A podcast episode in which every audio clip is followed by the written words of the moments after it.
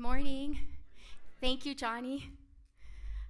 We are, like we said, Acts chapter 9, and we have been th- going through the book of Acts, and we're seeing the great works of God in the book of Acts and how He's using His church, His people, to um, preach the gospel and to reach the lost. And we see the amazing signs and wonders that the Holy Spirit is, is doing among His people, among His church, to the believer and to the all, and the unbeliever, and it's all pointing to an amazing, powerful, loving, merciful God. Amen.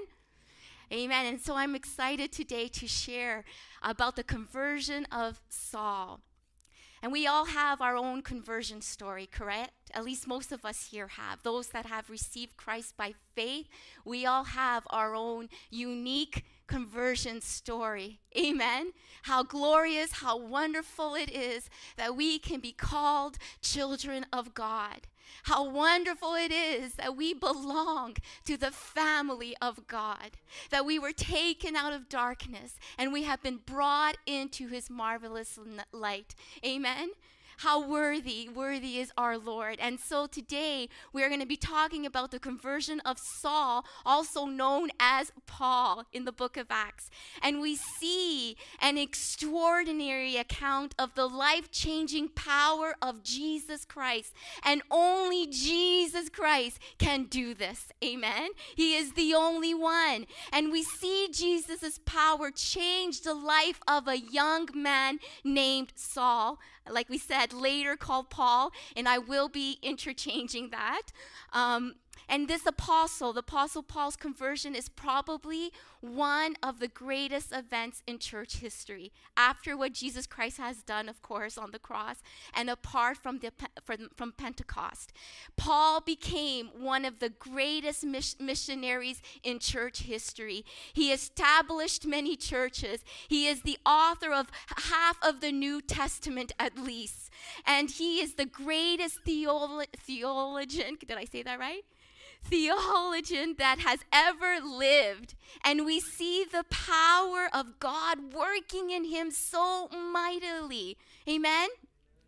And he is a great leader, a great spiritual father, and he is an example to us all. And so we're going to be looking at his life today. Can you close your eyes with me? Father, you are worthy of it all, Lord. You are worthy of it all, Lord. We are so grateful that we can be here in your presence, Lord, to learn from your word, to learn about the amazing love of Jesus for the sinner and how Jesus transforms and restores and heals. We are so grateful, Lord God, that we here are able to call upon you and that you hear our prayers. And we are so grateful that we are able to hear your word. Speak to us today, Lord. We are listening. We desire to know you more. We desire to know Jesus more. We desire to be filled and, and uh, filled, refreshed in your spirit today, Lord. Holy God, you are welcome in this place. You are welcome, Holy God, to speak to us today, to reveal you, Jesus Christ to us today, to those that do not know you, Father. Speak, Holy God, we are listening. Thank you, Jesus. In your name we pray. Amen. Amen. So, our, my first point is that we're going to look at Saul the persecutor. And who is Saul? And there's, you can look through the Bible in Acts chapter 16 if you want to take notes. Um, Acts 23, Galatians 1, 13 to 16, Philippians 3. Those are just some of the areas where you can kind of uh, find out who Paul is. He was born in Tarsus, Cilicia which is the modern day Turkey for us today. He was born to Jewish parents from the tribe of Benjamin, and he possessed, his family possessed Roman citizenship, which is very rare to, in those days. So he was both Jewish and he also had Roman citizenship. He had the best education because, first of all, his father was a Pharisee. So he was taught, taught at a very young age scripture. And even when he was a young child, he was sent to Jerusalem to study the Hebrew scriptures and the law under the famous rabbi.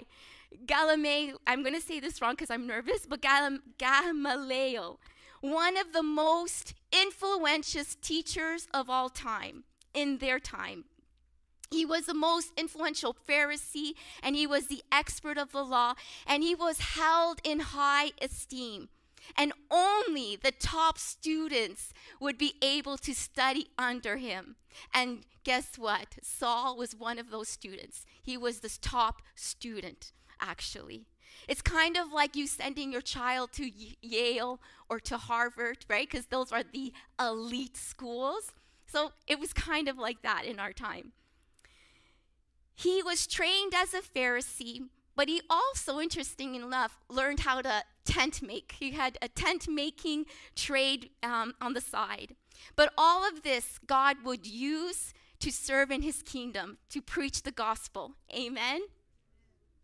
Saul was his Jewish name, but he was called Paul, which was his Roman name. And he was so zealous, he was so passionate, he was so committed to his Jewish beliefs that he began persecution campaigns against everyone who believed or who was a follower of Christ, the follower of the way, as we read.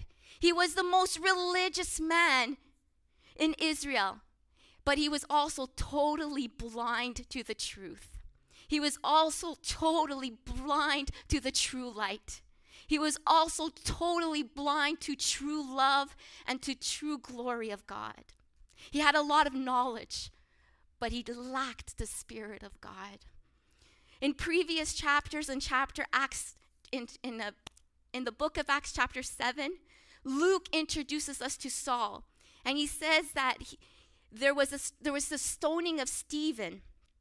And we know that Saul was there, probably even during the trial. And the reason why we think this is because if you look at chapter 7, verse 58, it says, They cast him out of the city and stoned him, talking about Stephen. And they witnessed, and the witnesses laid down their garments at the feet of a young man named Saul. So he was there. So this is where Luke introduces us to Saul. So these people, these witnesses, they lay down their garments. And then we read in Acts chapter 8, verses 1 to 3, it says that Saul approved of this execution. And there arose on that day a great persecution against the church in Jerusalem. And, there, and they were all scattered throughout the regions of Judea and Samaria, except the apostles. And then devout men buried Stephen and made lamentation over him. But verse 3 But Saul was ravaging the church and entering house after house. He dragged off men and women and committed them to prison. Here we're seeing the heart of Saul. Here we're seeing the, the religious, Pharisee, cold heart, evil Saul. Yeah, I know we think he was good because he knew God, he knew scriptures, but actually he's murdering the, the, the, the people of God. Saul was ravaging, ravaging the church. He was dragging them off. He didn't care about if you were a man or a woman, if children were left behind. It didn't matter. He would drag them off to prison. And it says, ravaging is like the image of a wild anim- animal tearing flesh apart. And this is the beginning of where the persecution changed from um, the leadership, the apostles, to disciples from the church. So it didn't matter anymore if you were held as a leader. Now the whole church was being persecuted. And this caused the spread of the gospel, right? They left Jerusalem and they went to Judea and Samaria. And then Acts, as we continue to read, here's the purpose as to why Saul left. Was, and Saul approved of this, the murder. And then we see in verse 1 and 2 in, in um, chapter 9. But Saul, still breathing threats and murder against the disciples of the Lord, went to the high priest and asked him for letters to the synagogue at Damascus, so that if he found any belonging in the way, men or women, he might bring them bound to Jerusalem. So, what we see here is that this is Saul's full time job. This was his provocation, this his, his vocation. He was, he wanted to see the destruction of the church. His heart was full of hate for this specific group of people. Because it says he was still breathing threats and murder against the disciples of the Lord.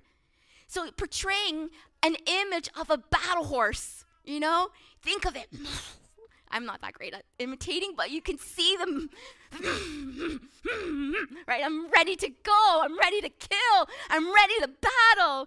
And it's not so much that he was breathing out, he was breathing in, meaning that this was his way of life. This, this is what he was he was living after, wanting, desiring. Are you with me? He had a heart of hate. And not even that, he sought permission because you know what? He's like, Yes, I'm going. I'm so zealous. I'm so zealous for God that uh, these people are in the way. I'm going, I need to destroy them. And he asked for permission from the highest religious authority. That is mu- that's how much commitment he had to destroy the church of God. It wasn't enough that he had broken up the church in Jerusalem after Stephen's death. Now, he wanted to travel 250 kilometers, about a six day journey into Damascus, to find the followers of Christ so that he can bring them bound back to Jerusalem and put them in prison. This is how the intensity, I hope you can picture it, the intensity of his hate the intensity that he wanted to get rid of these people so badly. He was truly committed to the cause. Amen? He was convicted of his own righteousness, but he was completely wrong. He believed he was doing the will of God, but he was completely wrong. And this is what happens when you don't see. This is what happens when you have religion and not a relationship with Christ. This is what happens when we are spiritually blind. Saul was so set up in his way that he that he didn't that and he ended up in legalism and self-righteousness that he missed the true way. And like so many people today, Maybe we know some of them. And maybe there's someone here that is like this. There's so many people today that set up that are set up in their own way. They will not budge because they think what they think is right. They are maybe they are religious people. They may not have a relationship, but because they were born in this specific religion, we're going to die in this religion because they can't see the amazing light of God. So they reject Christ. They don't even want to know. They completely reject Christ. And then we see a divine disruption. In verses 3 to 9, we see a divine disruption. Now, as he went on his way, he approached Damascus, and suddenly, says, suddenly, a light shone around him, and that caused him to fall to the ground. Incredible. He was struck with amazing light, and this brought confusion and fear, and he fell to the ground. And not only Saul saw this, but in Acts chapter 6, it also says that his companions, those that were with him, also saw, and they fell to the ground. Wow.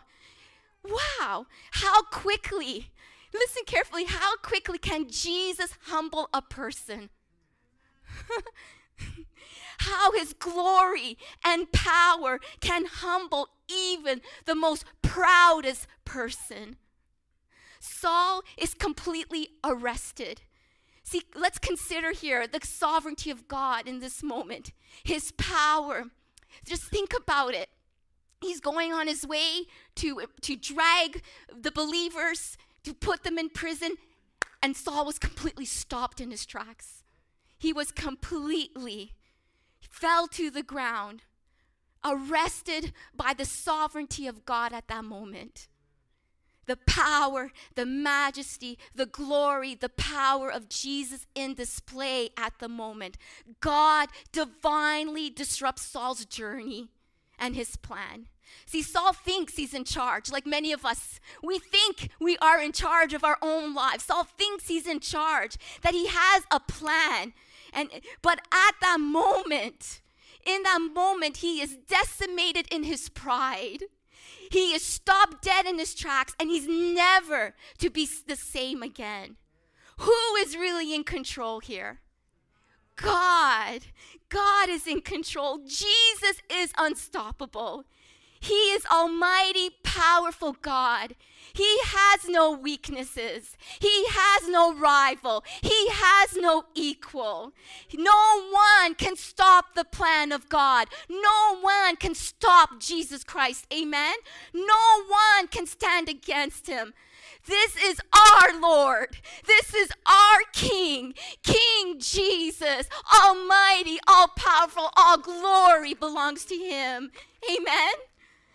And this, my dear brothers and sisters, in church, this ought to encourage us today. How much do we see brokenness in our world? How much do we see that evil is prevailing? At least that's how we think. That evil is overcoming, right?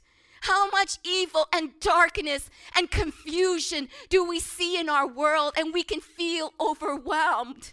But listen, brothers and sisters, all of that will one day come to an end. All will eventually be brought to nothing. Jesus Christ cannot be stopped. His kingdom cannot be stopped. His church cannot be stopped. Amen. So Philippians 2 says this so that at the name of Jesus, every knee should bow in heaven and on earth and under the earth, and every tongue confess that Jesus Christ is Lord, to the glory of God the Father. it is either or now or later. All people will one day admit that He is God, admit that Jesus Christ is Lord. He is the Messiah. God's preference for you and me, God's pres- pre- preference for the unbeliever is that you choose that today. That you choose Jesus Christ while you are on earth and not after when you have to be in presence of the Father and admit, yes, you are Lord. Amen. Rather, after death, when it is too late, we do it now. We humble ourselves now. We turn to God now. Amen. And then he hears a voice, and the voice says, Saul, Saul, why? Saul, Saul, why are you persecuting me? and in another account, those who were with him saw the light and heard the voice, but they didn't understand that. And that is in Acts 22. They saw the light, they heard the voice, but they didn't understand it.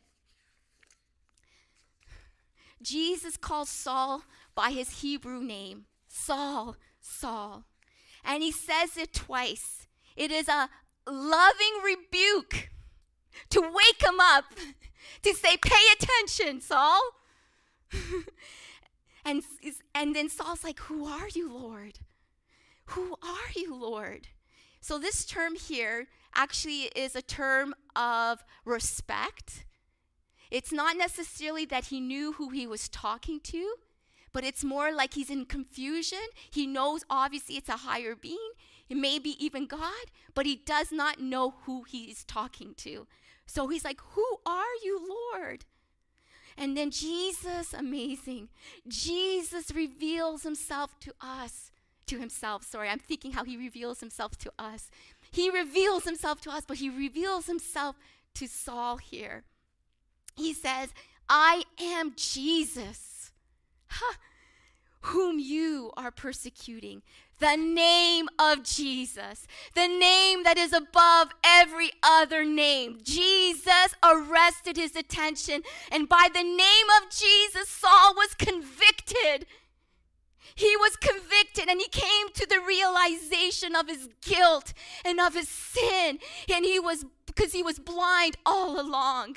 Jesus purposely chose to convey to him his name, the name that he hated, the name that he sought to hunt down, the Nazarene. Can anything good come out of Nazareth? Right? This Jesus was speaking to him from the sky, crowned with glory and honor, the object of Saul's contempt and scorn, the one he was persecuting, in fact, is alive, not dead. The Son of God, the risen Lord, the Almighty, all powerful, unstoppable God was speaking to him. Amen. Praise God. Jesus reveals himself to him. And then we see the grace of God. Like while Saul was trying to destroy Jesus and his followers, at the same time, yet at the same time, Jesus overwhelmingly loves Saul. He pursues Saul and he offers forgiveness to, re, to, and reveals himself to, to him. What is that? Saul, an enemy of God. But Jesus chose to reveal himself to him. What does that remind you of? The gospel. Romans chapter 5. But God showed his love for us in that while we were still sinners, Christ died for us. Since therefore we have now been justified by his blood, much more shall we be saved by him from the wrath of God. That is the gospel. We see it played out in the apostles' life, in our own life. Paul didn't know Jesus. He may have heard of him, of course. I believe he did, because I believe he heard St- Stephen talking. He saw these people dying for Jesus. What is wrong with these people? Come on! Why are you dying for this man who's already dead? He was an enemy, and yet here is here is Jesus showing his love for him while he was still an enemy of God. Christ overwhelmingly loves us, saves us, and dies for us. Our, all our sins have been paid for. While we were still enemies of God, Jesus overwhelmingly loves us.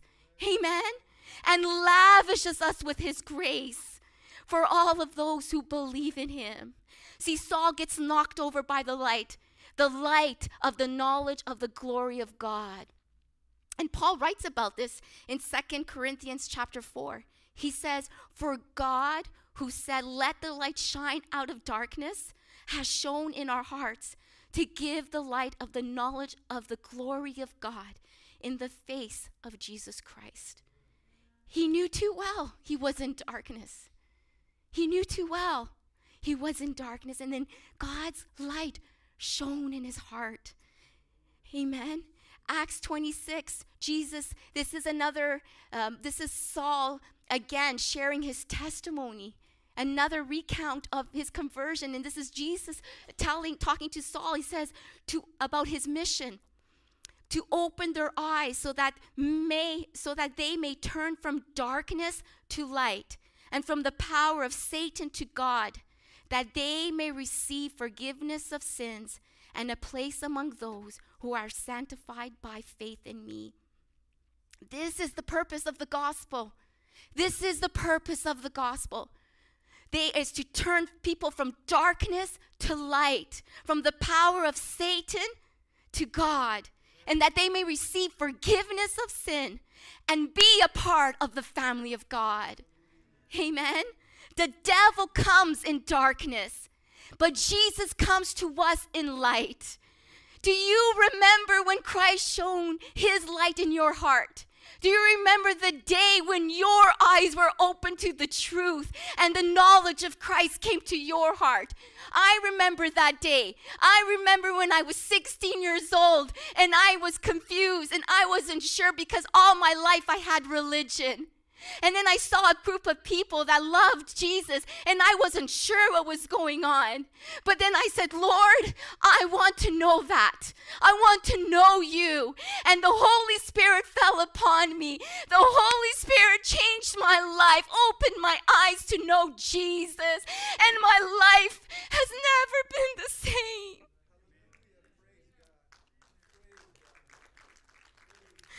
I can tell you the truth. I can tell you the truth that when I received Christ and the Holy Spirit filled me with his love and anointing, that I, my desire changed, that I wanted Jesus, that I wanted to know him, that I wanted to serve him. That's because our eyes were open. Do you remember that day for you? Do you remember how Christ revealed himself to you, his love for you? Praise God that we know are no longer dead in our sin, but we are alive in Christ. Praise God that we have been taken out of darkness into his marvelous light. Praise God that we have hope in Jesus Christ.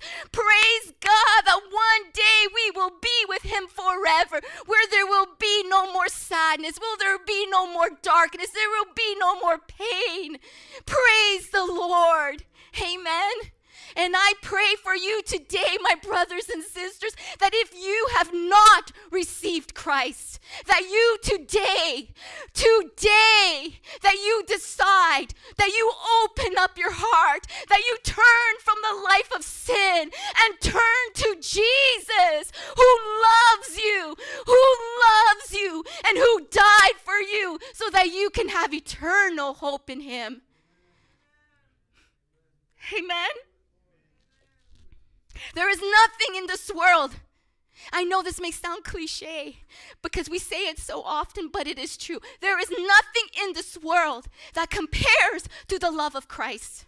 There is nothing that this earth can give you that compares to the amazing love of Christ. All this that you see will one day come to an end. All the material things that you have and you strive for will come to an end but the word of God remains forever. Jesus Christ is eternal. Salvation is eternal. That is what remains. That is what is true treasure. It is Jesus. It is our salvation in Jesus. So do not be deceived and do not be blinded by the things of this world.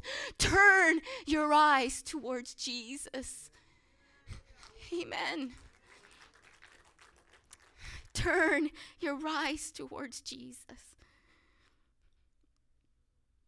The devil comes in darkness, but Jesus gives us light. And then he asks Saul, Why are you persecuting me? See, Jesus doesn't say, Why are you persecuting my disciples or my church?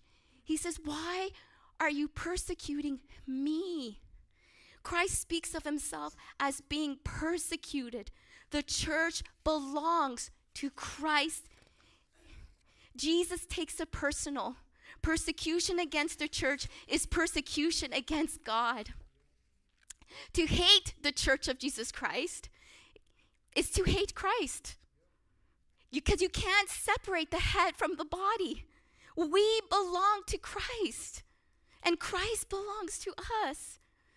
Remember what Jesus told his disciples truly, I truly I say to you, that whatever you do to the least of these, you do to me. When he's saying, when he's telling them, when, when, I'm, when you're hungry, feed them. When you're go visit the, the orphans, go visit the people in prison. Whatever you do to them, you're doing to me. And they're like, when did we see you hungry? When did we see you naked? Jesus goes, whatever you do to them, you're doing to me. It's the same with the persecution of the church. We per- the church, if the church is being persecuted, Christ is being persecuted. And here we see the beginning of Saul's faith. Verse 6.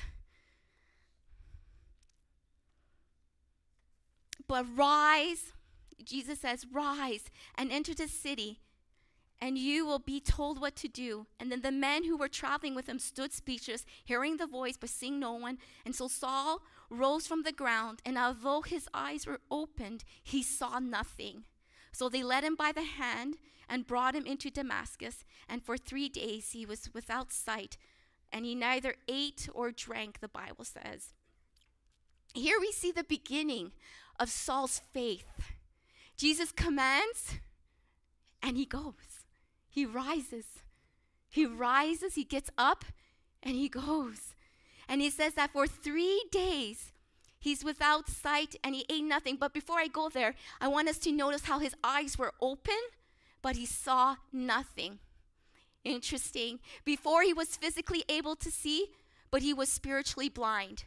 But now, the moment he became spiritually blind, he gained spiritual sight. Listen what the Bible says. This is Saul, this is Paul again in Second Corinthians. And we all with unveiled face, beholding, can we can say that Saul beheld, beholding the glory of the Lord, are being transformed into the same image from one degree of glory to another. For this comes from the Lord, who is the Spirit.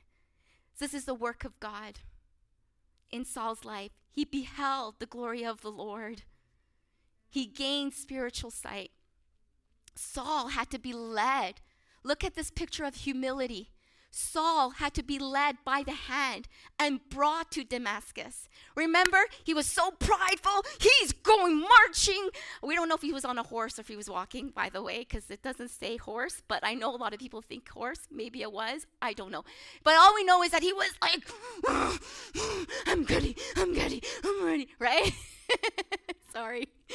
Can we delete that part? Just kidding so all oh, we know is like he's ready, he's marching in with a purpose, with a vision, and his plan is to destroy the church of God.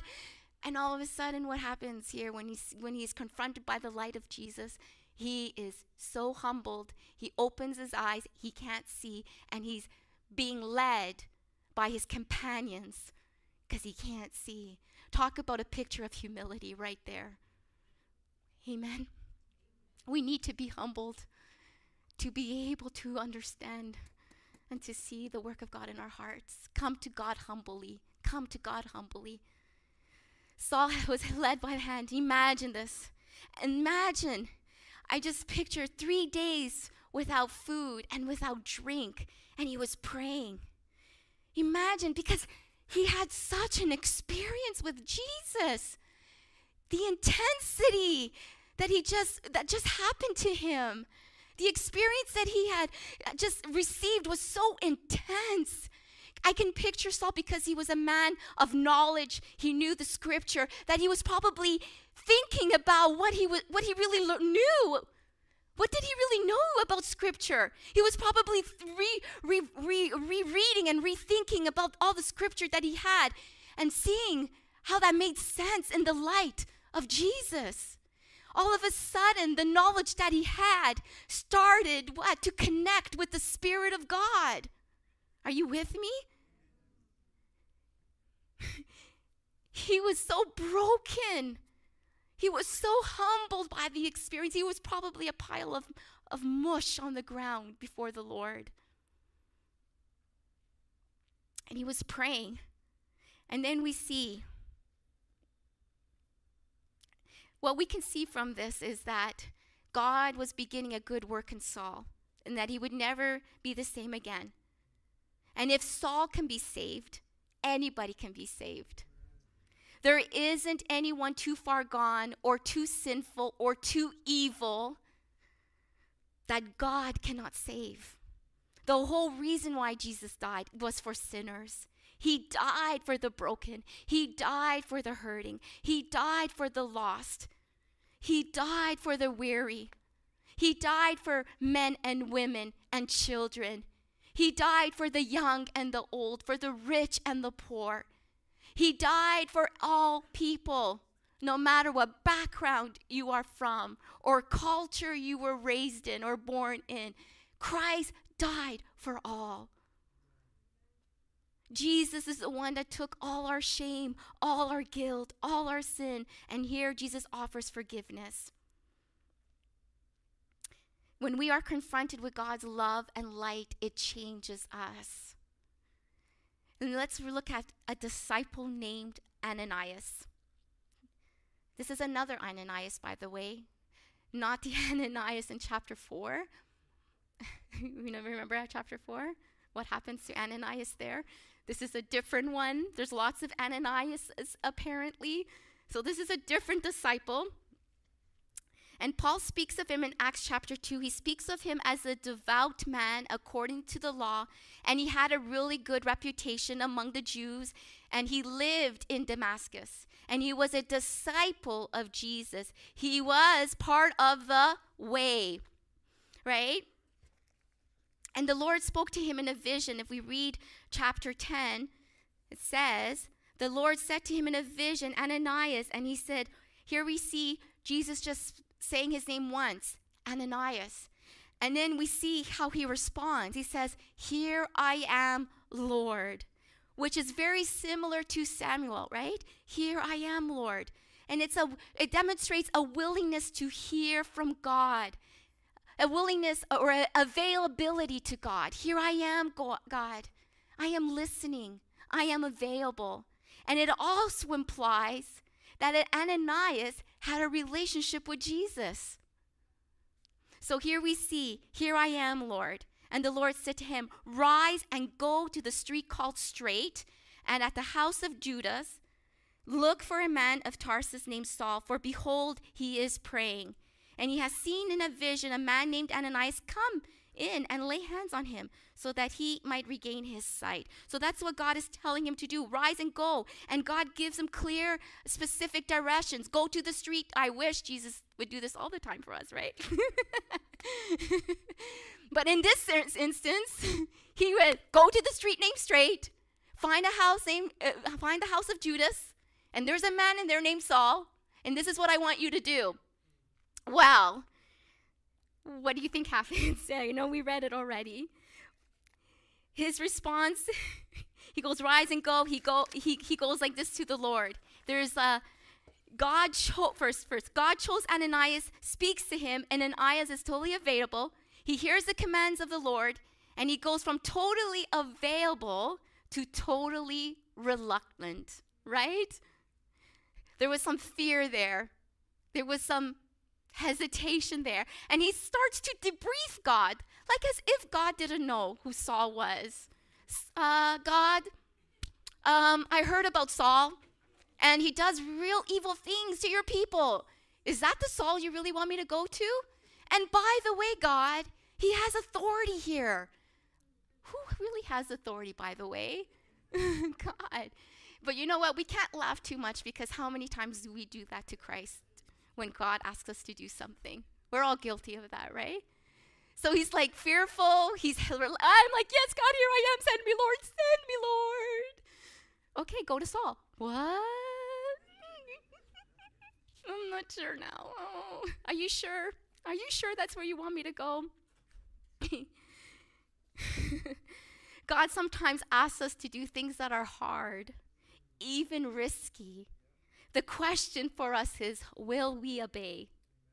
It requires, and we see that Ananias eventually he does obey. It requires faith and trust in God. We must not limit God. He uh, to what we must not limit him because he can do anything. All we need to do is obey and follow the leading of Christ. Even when he leads us to difficult people, right? And difficult places the Lord said to him, Go and don't tell me how bad he is. I know he what he has done. But go, I have a special message for him, a message of mercy that I want you to give to him. And it's interesting because God is so gracious with Ananias too. He's patient and he kind of encourages him. At least this is what I think because he tells him Saul is praying. It could be something like, hey, Saul's praying. That means there's a change in him. So go, don't be afraid. This is what I want you to do. So Ananias got courage and he goes. And here's the message that God wanted um, Ananias to tell him 13. No, sorry, not there. 15. But the Lord said to him, Go, for, for he is a chosen instrument of mine to carry my name before the Gentiles and the kings and the children of Israel, for I will show him how much he must suffer for the sake of my name. So the first part sounds good, right? There's the message. God chose him to be an instrument to carry his name before the Gentiles and the kings and the children of Israel. That is, his, that is God's purpose for him. He's chosen. He's an instrument of mine. It doesn't matter how great of a transgressor he is. It doesn't matter his past. He, has been chosen. He is a vessel of mine to testify and bear witness of the truth. And here we see that it's nothing that Paul did. It's not Paul's. It's nothing of the of, of Paul's merit that gets him this, right? Paul is very educated. He is very knowledge, but he was completely wrong. He was completely out of the loop of the truth of God right?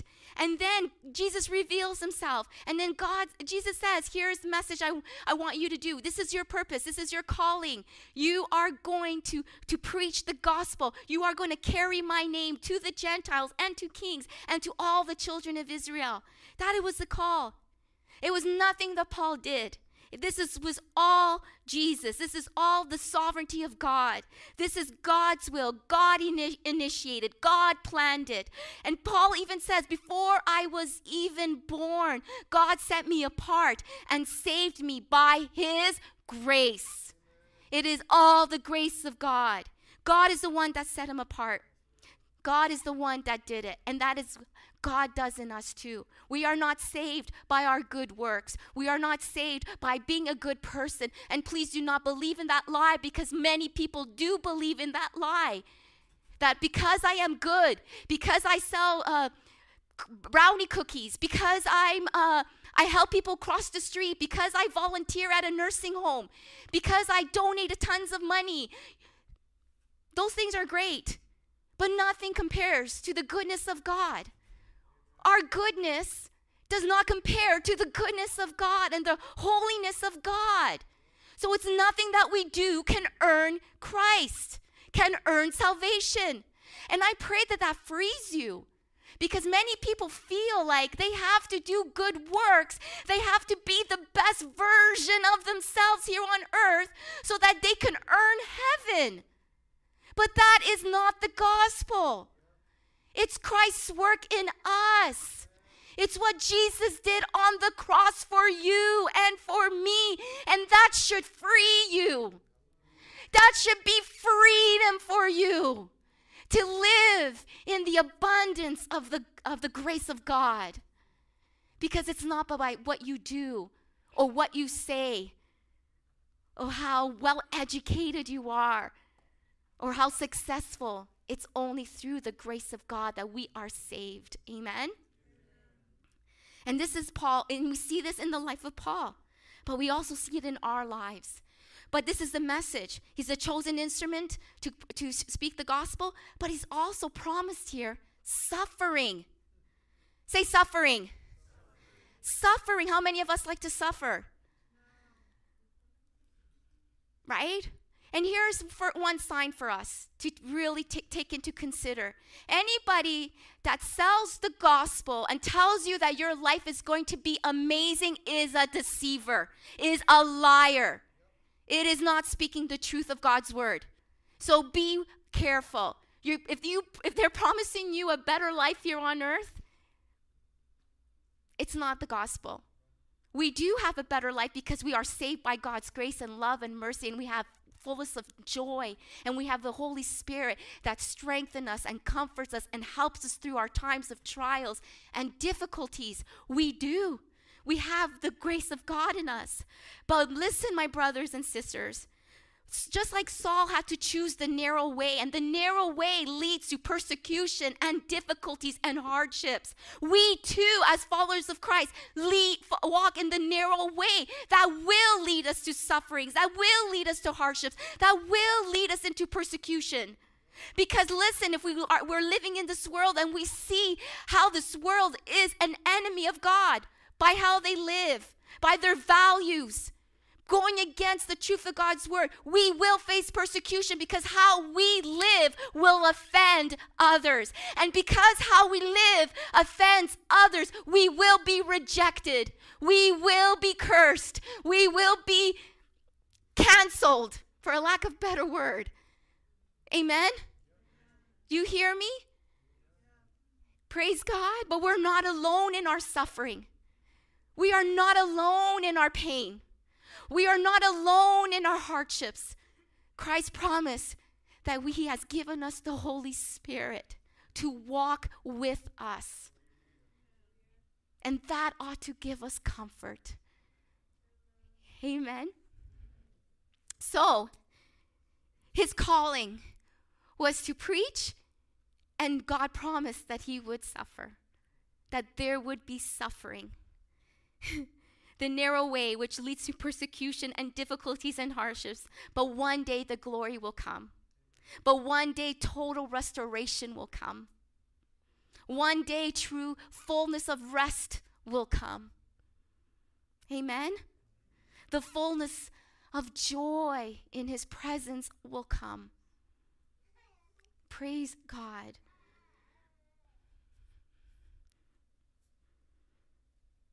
Those that bear Christ's name must expect to bear the cross for his name. Those that do, we will suffer for him. And then we see that the Ananias lays his hands on him and he says, Brother Saul. Do you hear the tone in his voice and how it has changed? He calls him brother, meaning he is no longer a, persecu- a persecute. A blah, blah, blah, you guys know what I mean? I'm not always very elegant, eloquent. So, a persecutor of the church. He was once a persecutor, but now he is a brother. He once was far away, but now he has been brought near. Once he was in darkness, but now he is walking in the light. Once he was blind, but now he is able to see. So he calls him brother. And he lays his hands, and his eyes were fully open. No more darkness. But now he knows Jesus. Now he can see the truth. And then it says that he was filled with the Holy Spirit and then he was baptized. And think carefully, we just did baptisms last week, right? And baptism was what? A witness. It's a witness to everyone that I am a follower of Christ, that I am dead to my old self, and I have been made new. I am alive in Christ. So think about that day when Saul was baptized and all those people or those witnesses maybe that were there, it was a true testimony that this man has been transformed. Amen. Wow, incredible statement. Truly, this man is a follower of Christ, no longer persecuting the church, but now following Christ. I'm almost done. Amen. Yay. Lastly, this is what the apostle Paul writes in 1 Timothy says, "But I received mercy for this reason, that in me as the for, as the foremost Jesus Christ might display his perfect patience and as an example to those who were to believe in him for eternal life." He received mercy. He received the mercy of Christ and in him, we see the patience of God. But how patient is God towards us? I know he's I know my my weaknesses and I know how patient God is towards me. We see the patience of God in him. But all of this is that he, his life is an example to others of how God saved him. And same with us. Our lives are to be an example of the good work of Christ in us. Amen. I just wanted to end with this testimony actually that I I I was I was just wasting time actually and that's not good but I was wasting time and I was just you know scrolling and I found this article about Alice Cooper. Who knows Alice Cooper? If you were the 80s, you know, the rock band. okay, some of you are too young. Oh my goodness. But, anyways, in the 80s and 70s, um, Alice Cooper, he's an American rock star, and many people said he was like a rebel of his time. And honestly, if you were to look at him, you might be a little bit frightened. I mean, he had big hair, he had lots of black eyeliner and mascara, makeup. You know, the 80s, right? The big hair. And, anyways, and he was a rock star. So his lifestyle was all about drugs and alcohol and the pursuit of riches and fame and music. And it, it caused him a lot of trouble, actually, a lot of pain in his life. Actually, he loved his wife very much, but his wife left him because obviously she couldn't deal with all the drugs and all the alcohol and the, that type of lifestyle. It was it destroyed their marriage and their family. Anyways, his wife became a Christian. His wife turned to Jesus. And the only way that she would take him back was in one condition. And the condition was that he would go to church with her. So if you when you see Alice Cooper, you would think, no way would this guy go to church. There is just no way. But this is what he says, and I just feel like it really ties into what we are talking about. And this is what he says. I knew that there had to either come to a point where I either accept Christ and started living that life, or if I died in this, I was in a lot of trouble. Cooper says, that's what, that, that's what really motivated me. I just got to a point of saying, I'm tired of this life, and I know that God is, is right. When the Lord, this is what he says, when the Lord opens your eyes and you suddenly realize who you are and who He is, it is a whole different world. Amen. Praise God. And then Cooper then says, quote John 4 16, that he, his wife, and his children live their lives trusting that Jesus is the only way to salvation. He says, Because I am the way, the truth, and the life and no one comes to the Father but by me. Those are the trusted words ever spoken, Cooper explains. How can you deny that? So, as far as I'm concerned, my life is based on that now. Praise God. Jesus is the way. And that is probably why the church was called the way at that time. Jesus is the way, the truth, and the life. And no one comes to the Father except through Jesus. And if you are here today, and the reason why you are here today is because of the sovereignty of God on your life. It is because God, if you have do not know Christ, it is because Christ wants you to know him and have a relationship with him. If you haven't turned from your sin and you haven't turned towards Christ and confessed that Jesus is Lord, I pray for you today. I pray that today, today, that you may know that Jesus is the way, the truth, and the life. That you may experience his overwhelmingly love for you. That you may experience his forgiveness, his mercy, and his grace for you. That your eyes be open today to know the love of Christ we're not guaranteed tomorrow. And this is not to scare anyone, but you're not guaranteed tomorrow. And you're not guaranteed later this afternoon.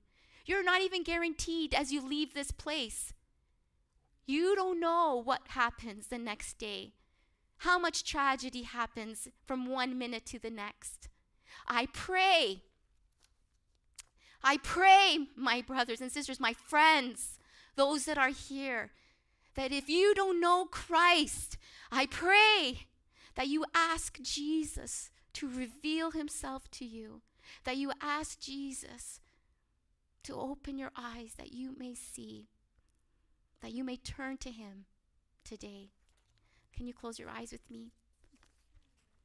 Thank you, Lord. God. God. God. You are worthy of it all. You're worthy of it all.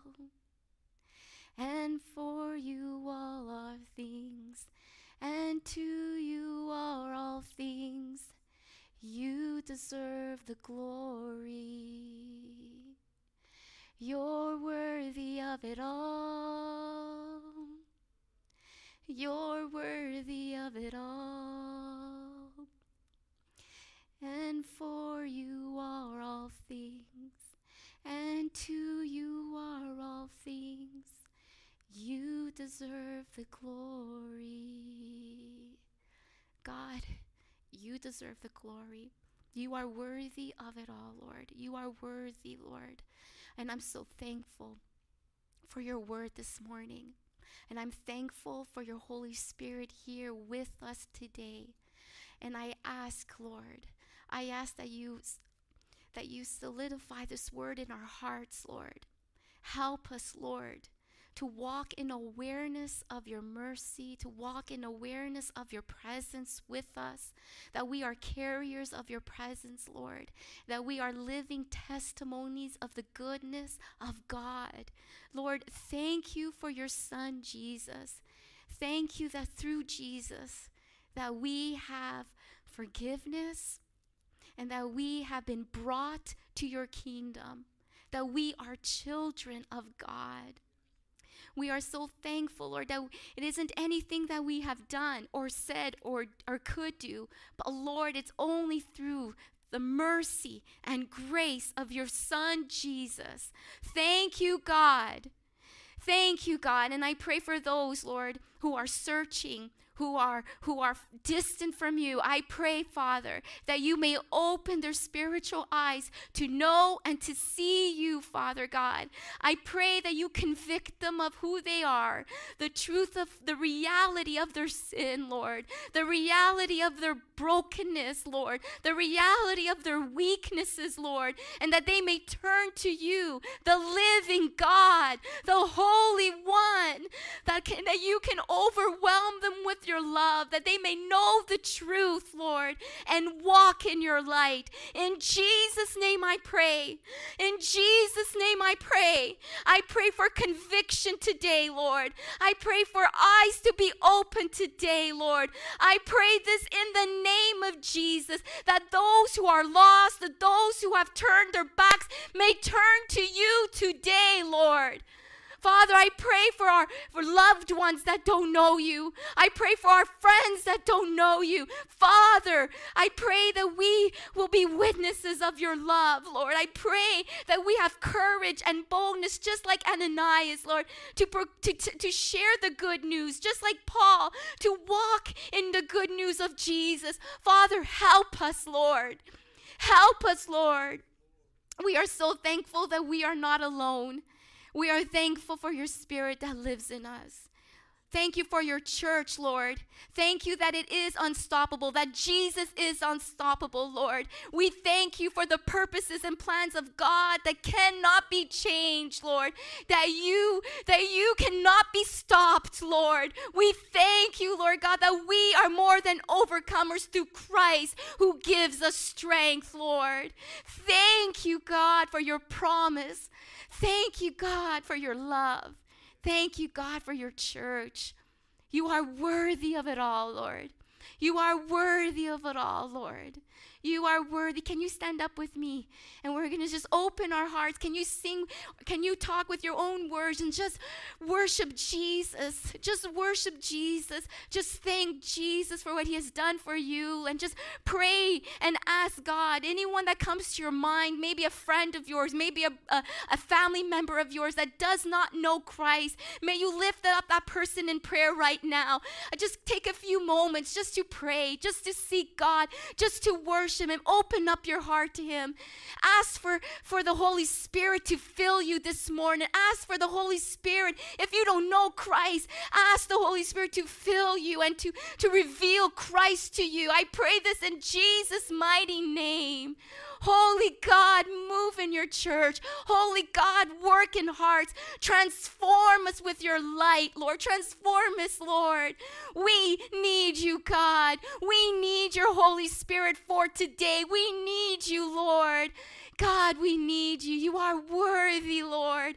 You are worthy, Lord. You are worthy. Stir up the faith inside of you right now. Stir up your heart right now. Stir up your spirit right now and just worship King Jesus. Thank you, Father. Thank you, Father. Thank you. Thank you, Jesus. Amen. Amen.